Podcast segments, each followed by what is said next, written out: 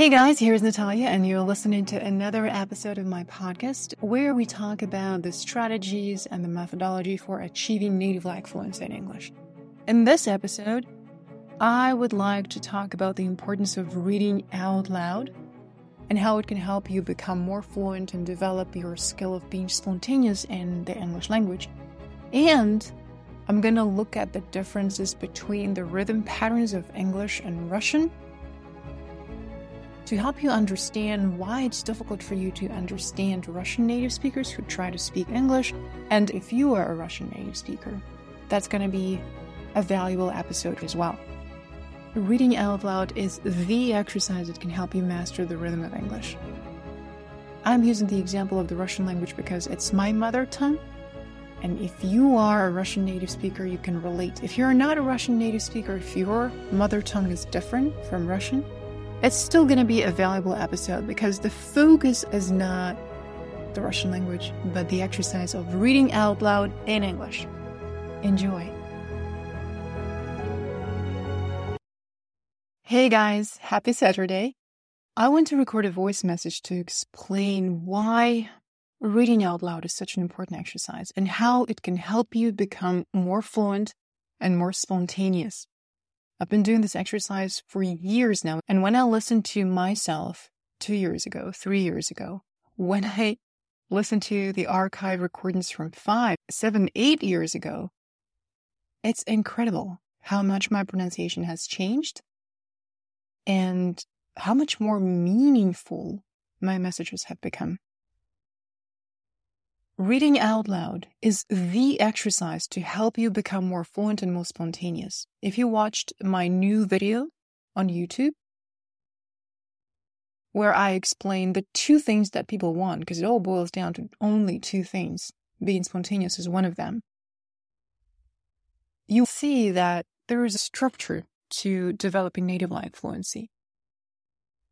I have structured all the steps that one needs to take to achieve native like fluency, and it's a huge mind map.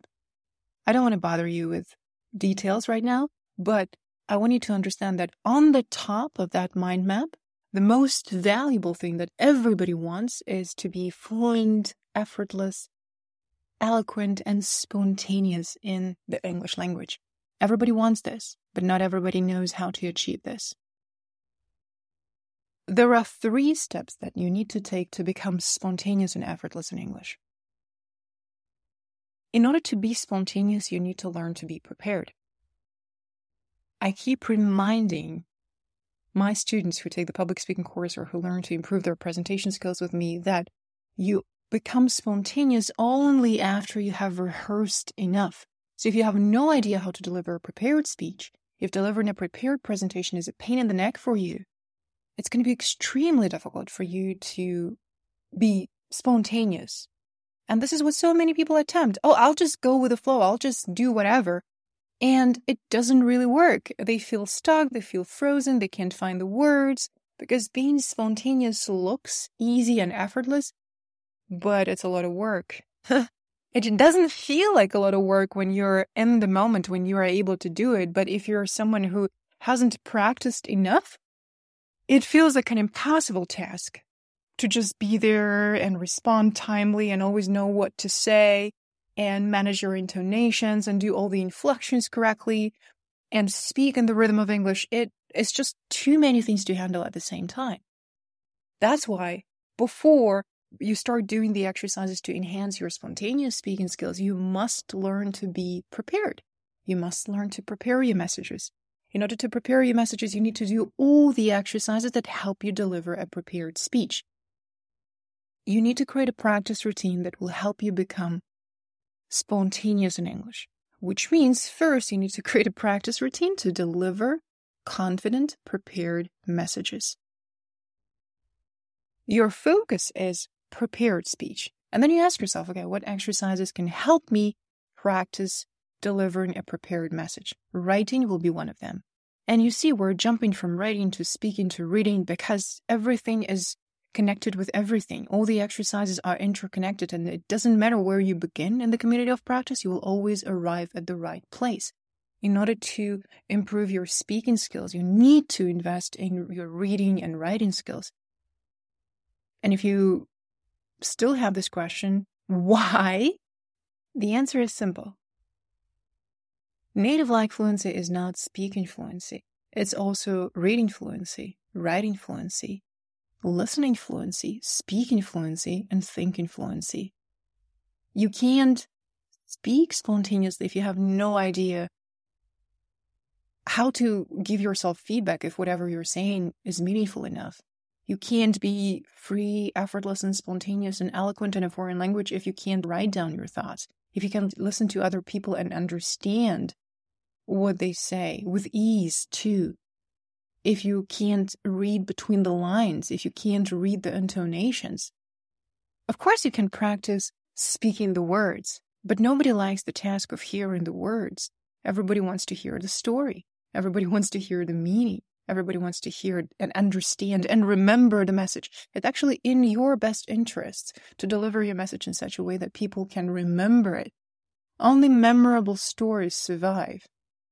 And if people have to invest a lot of effort in understanding what it is that you're trying to say, if people struggle understanding your accent, your pronunciation, if people struggle listening to you for an extended period of time because your rhythm is simply off, it's tiring for native speakers to listen to someone for a long time if they can't speak in the rhythm of English. Not because you have a bad message, not because you're a bad person, but simply because it's difficult.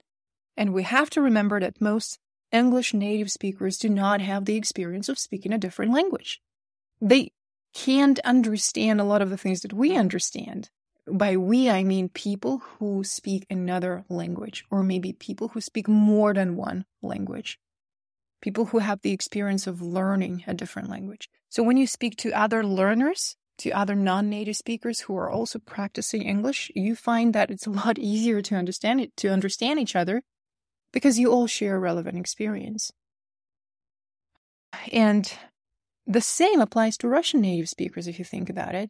Russian is not the most popular language in the world, and very few people in the world learn Russian we don't have the concept of accents. I grew up in Kazakhstan. I went to school in Kazakhstan, but I speak exactly the same as someone who went to school in Moscow or in Krasnodar or in any other Russian city. People from the CIS countries, people who live in Belarus, in Russia, in Kazakhstan, in the Ukraine, Uzbekistan, and other countries, all of them if they speak Russian from birth, speak the same Russian. The melody is the same, the pronunciation is the same, everything is the same. There's no accent. Russian native speakers get very frustrated when they talk to foreigners who attempt to speak Russian, simply because it's difficult for them to understand. Think back to your own experience of trying to understand an American or a German who wanted to explain something to you in Russian with a heavy accent. And now imagine listening to this person who struggles saying simple words in the Russian language. Imagine listening to this person for 45 minutes. Imagine him being on stage. Imagine him delivering a presentation about something important and imagine that they're a client or they're someone important and their message matters. And you know that their message matters, but it's so freaking difficult to listen to them for longer than three minutes because you simply get tired and you lose them. You lose what they're talking about. Maybe this will help you understand how it can and may feel for native speakers to listen to someone who doesn't speak in the rhythm of English. That's why when you deliver a prepared speech, when you practice delivering prepared messages, you must first and foremost care about your rhythm. Your pronunciation matters because pronunciation mistakes make it difficult for people to understand what you mean. Your accent doesn't matter that much, but your rhythm is everything. Your rhythm, your melody, your pitch. Rhythm is everything. English is a stress time language just like Russian, by the way. So we can understand each other better than Spanish speakers can understand English speakers because Russian is a stress timed language, just like English. But Russian is more predictable when it comes to rhythm than English. In Russian, most words are stressed on the second to last syllable. And there are certain rules. Let's say if a word ends with a consonant, it's going to most likely be stressed on the last syllable. Think of these words стакан, тюльпан, блокнот, stol. Well, stol is a one syllable word. Divan, all of them end with a consonant, and all of them are stressed on the last syllable. So it's predictable when we see a new word in Russian that has two or more syllables, and it's a it's a masculine noun. We're going to stress it on the last syllable, and we're going to be most likely correct. Artifact, another example, right? It's a long word. It's a masculine word. It ends with a consonant, so we stress it on the last syllable. No questions asked here. Of course, there are exceptions, but it's more predictable. English is not predictable at all. Words will be stressed differently depending on what they mean, depending on the context. And it's very common for the English language that words that are spelled the same way can be stressed differently depending on what they mean. For example, impact is a noun, impact is a verb. Address is a noun, address is a verb. They're spelled exactly the same way. But we say contrast if we mean a noun and contrast if we mean a verb. And it's very obvious for native speakers, not so obvious for foreigners who learn English. The second reason why it's more difficult for Russian speakers to master the nuances of English stress and English rhythm and English intonation patterns is that the degree of vowel reduction in English can be more extreme than in English. We do reduce words in Russian, but we do not reduce them that much. And this extreme reduction can further complicate the task of identifying and producing the correct stress pattern. In Russian, we do not really have the concept of content words and function words. We do reduce words, and they can be content words as well, but the reduction is not that extreme. And in English, it is. Some words are pronounced longer, deliberately longer because they matter more. And some words are reduced dramatically. And that's the number one reason why Russian native speakers find it so difficult to understand movies, live interviews, and real spontaneous conversations because people speak fast, people reduce a lot of words. And Russian native speakers find it very difficult to hear every single word of what was said and connect the words in order to understand what these words mean.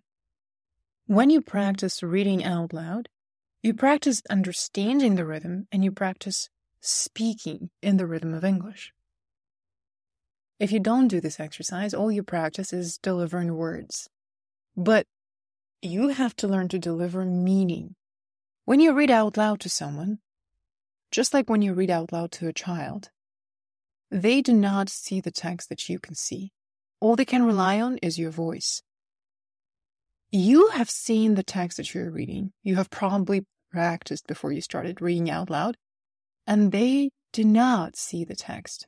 So if you do not understand something, you can go back to the text, you can read it a few more times, you can look up some words, but they do not have this opportunity. And when you read to children, if you have children, maybe you read bedtime stories to your kids. If you don't have children, maybe you remember how your parents read bedtime stories to you when you were little. Children can't read. That's why we read out loud to them, because they simply cannot read. They can see the pictures and the books. And when you read out loud to them, they must see the picture. Otherwise, they will not listen to you. Think about this responsibility. In order to help people see the picture of what's going on, you have to read in such a way that they can see it. In order to help someone see it, you have to learn to see it yourself. Think about your own experience of reading fiction. All you have is a book. without any pictures. But the book has a story. And as you read the book, you can clearly imagine the characters. Most likely, you see how tall they are, you see the color of their eyes, you imagine those people, you see their clothes, you hear their voices, you see if they're a blonde, a brunette. And that's why it's so disappointing sometimes to watch a movie which is based on a book that you have read. You imagined these people so differently. And now when you see them on the screen, you feel outraged because they don't look like they look in your head. If you can relate to this, you will understand how important it is to read with the intention to deliver meaning, not with the intention to read the words. We read the words to help people see what they mean without asking them to remember the words that we said. That's, that's not their job. Their job is to see. And if they can see it, they can understand it. And if they can understand it, they can remember it. And if they can remember it, they can tell someone else. That's how stories are told, retold, and shared with other people in the world. So, I have just explained to you how reading is an important prerequisite for being able to deliver prepared messages. Again, if we walk backwards, the top value, the top skill that everybody wants is spontaneous speech.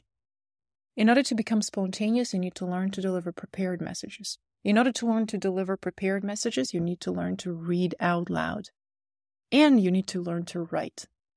These are the two most important skills that you need to master to be able to deliver prepared messages. And if you're asking yourself, why reading and writing? Here is why. When you do the exercise of reading out loud, you practice delivering meaning by saying the words of other people. You practice sharing other people's stories. Basically, you're looking at the text that is 100% correct. You open a book, any book, and the text you're looking at is correct. And you can read anything out loud. You can read a blog post written by a native speaker, an article from Forbes or HBR, a book, a poem, anything. Whatever you're reading, it is 100% correct. You just need to deliver the text that you see. But writing is a different story. Writing is a skill that helps you crystallize your own message because what you want to say is not always grammatically correct. And it's not always clear for native speakers. So, first, you learn to make your own message clear by writing it down and learning to edit your messages. And then you learn to practice delivering your own message. Writing is a lot more difficult than reading out loud. Reading other people's words is easier than writing down than delivering your own stories. In order to tell a good story, you need to practice many times. First, you learn to deliver other people's stories, then you learn to crystallize your own messages and your own stories, then you learn to deliver your own stories, which means, again, learning to deliver prepared speech. And then, when you have, and only after you have rehearsed and practiced enough, can you tell a story on a whim without any preparation? Just because you're inspired to do so and because you have a lot of relevant experience. I hope this explains why reading out loud is such an important exercise. As you practice reading out loud, you develop your understanding and your mastery of the following components pause, pitch, melody, thought chunks, stress, intonation, and a lot more. Do not think that I'm simply in love with reading books, and that's why I keep posting Natalia Reads episodes. My job is to help you find the most effective exercise that can kill two birds with one stone. One, it can inspire you because I want you to read only the things that you like. And when I read the things that I like, they inspire me. I can find an idea worth sharing. I can find an expression that I like. And two, they can help you practice your prepared speech so that you can improve your spontaneous speaking skills. The more experience you gain, the faster you progress. The more often you read out loud, the better you understand how to deliver your ideas with clarity. And your only metric is this Can other people see the picture? Can other people see what this is all about? You can always use your own experience of listening to audiobooks as reference. This is my goal, for example. I want to sound like an audiobook narrator. Because when I listen to audiobooks, I can clearly see what the book is about. I can clearly see the story, even though I do not see the text. But I can understand the book. I can follow the story, and it's easy for me because the audiobook narrator is doing a very good job. That's my standard. It doesn't have to be your standard from day one. You have to gain experience and move toward that standard slowly, step by step. If you have never done this exercise before, your first goal should be I want to read one paragraph out loud and make sure it's easy enough for you to read and make sure it's interesting enough for you to read it out loud. Enjoy your practice. If you want tips on how to organize your structured, deliberate, and sustainable practice routine, join the community of practice and I'll walk you through it. And by the way, we have weekly Sunday practice sessions for daring learners where we practice one skill every single week. And reading out loud is definitely going to be the type of exercise that we do. If you missed the session where we did this exercise, you can always watch the replay, submit your work, and you'll get caring human feedback on everything you have done. Thank you very much for listening, and I'll see you in the next episodes.